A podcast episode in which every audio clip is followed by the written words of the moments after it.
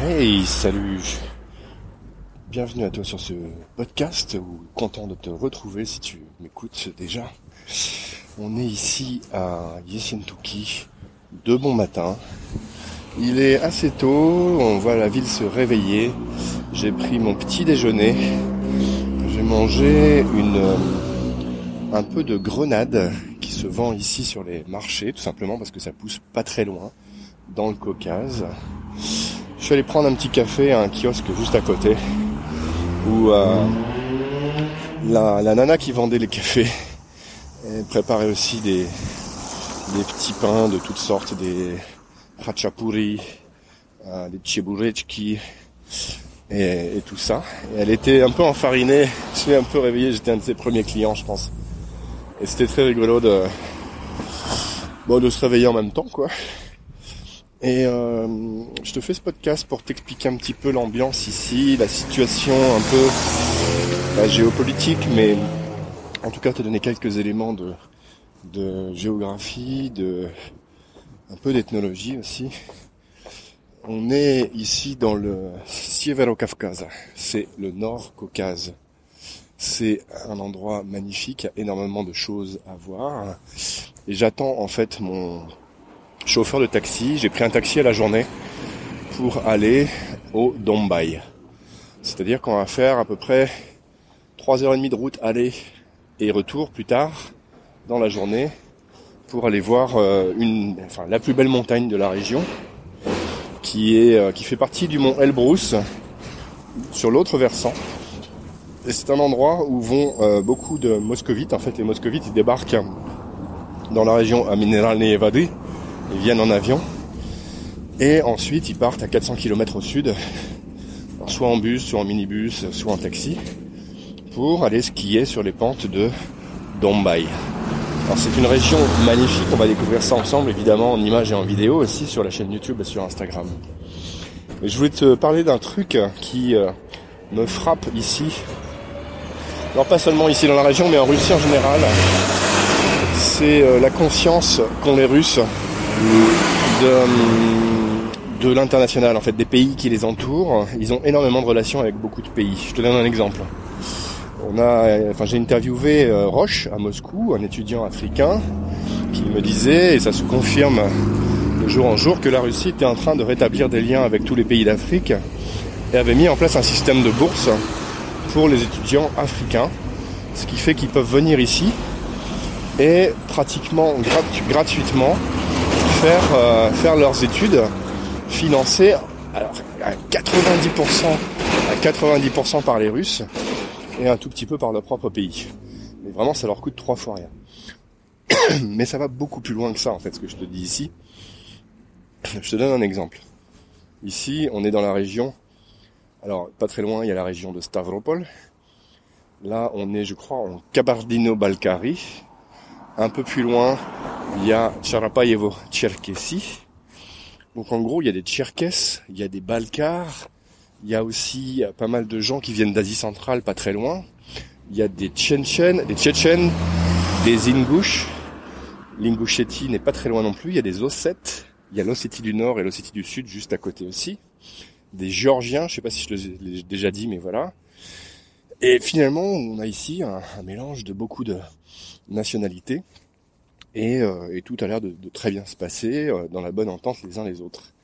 Je demandais à mon chauffeur hier, oui, mais alors beaucoup d'accord, mais euh, l'immigration, c'est pas toujours facile. Est-ce que vous avez, par exemple, du racisme ici?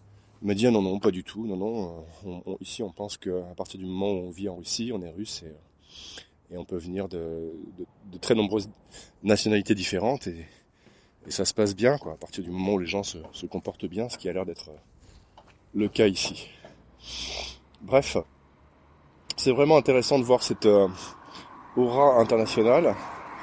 Quand je dis aura internationale, ça veut dire qu'en fait les Russes ont toujours en tête qu'il euh, y a tel et tel genre de produits ou de services qui viennent de tel et tel pays. Par exemple, il y a les Grecs euh, qui qui font tel et tel type de business en Russie. Il y a les Turcs qui font tel, tel, tel autre type de business. Et en fait, tout le monde sait à peu près qui fait quoi. C'est-à-dire que, hum, par exemple, le type me disait, bah, sur Kislavodsk, on aurait, hum, on aurait beaucoup de, de Kabardino-Balkar qui tiendrait la plupart des commerces. Et à un autre endroit, ce serait plutôt les Turcs. Et ici, à Yessentuki, ce serait plutôt les Arméniens. il, y a, aussi pas mal d'Arméniens. Hein. Et, en fait, c'est ce mélange qui fait la richesse du, pays, non seulement ici dans le Caucase, mais à peu près partout ailleurs en Russie. Alors ici, peut-être que ça se sent un peu plus, enfin en tout cas, euh, que c'est plus, euh, comment dire, que c'est plus présent parce qu'on est plus proche des frontières, de l'Asie centrale et tout ça.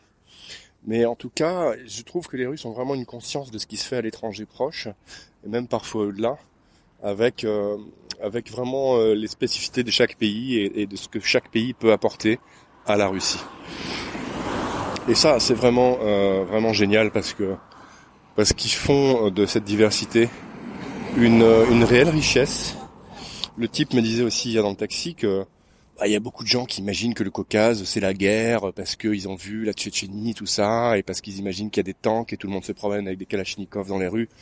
Euh, c'est pas du tout ça. Hein. Moi, ce que je vois ici, c'est que la paix règne parfaitement. Car là, il y a des petits enfants qui prennent leur cartable et qui vont à l'école. Euh, Là-bas, il y a un petit marché qui est en train de se préparer. Les gens commencent à déployer leurs leurs fruits et légumes sur les étals. C'est hyper tranquille. Ce matin, on a même, euh, enfin il y a, une demi-heure, j'ai pris mon café, comme je te disais, un petit kiosque là. On a même rigolé avec un bonhomme parce que il y a un bonhomme qui est arrivé euh, derrière moi dans la queue et qui a commencé à demander mais est-ce qu'on peut avoir des, est-ce qu'ils vendent des cigarettes ici? Et le type l'a regardé en souriant en lui disant, ah, des, des est-ce que vous avez une cigarette Il nous a demandé aussi. Le type le regarde en souriant lui disant mais euh, ah mais, mais j'ai pas encore commencé en fait d'un air de dire bah non désolé j'en ai pas mais mais euh, d'un ton vraiment humoristique et, plaisant. Et du coup, bah on a on a souri, lui, moi, le type qui nous demandait la cigarette aussi. Et puis il s'est dit bah moi je suis en train d'essayer d'arrêter. et finalement voilà, on a passé un petit moment très court mais très sympa. Et il y a énormément de petites situations comme ça que je rencontre tous les jours, plusieurs fois par jour, parce que vraiment ici c'est c'est posé. Il y a quelque chose de de, vraiment sympa. Les gens sont très cool. J'ai pas encore vu un seul, euh, un seul type bizarre ou, euh, ou, pas sympa ou quoi. Ah, je vais te laisser. Il y a mon chauffeur qui vient d'arriver. Привет. Как дела? Было с утра хорошо, сейчас не очень. А, О, трудно проснуться, что ли? Да нет, выезжал, меня зацепили сзади бампер. Серьезно? Ой, блин. Не, Как? Не сломано, нет? Не, просто прочесали, притерли. Ok. Хорошо, поехали. Écoute, je vais terminer mon podcast comme ça. Euh, merci d'écouter euh, ce que je te ce que je te raconte. Euh, tu peux laisser ton petit commentaire comme d'habitude. J'espère que ça t'a intéressé. On va continuer comme ça petit à petit. Moi, je pars pour le Dombai, la montagne. Et puis on peut se retrouver en images comme d'habitude sur euh, Instagram et sur la chaîne YouTube. Merci à toi, à très vite. Ciao.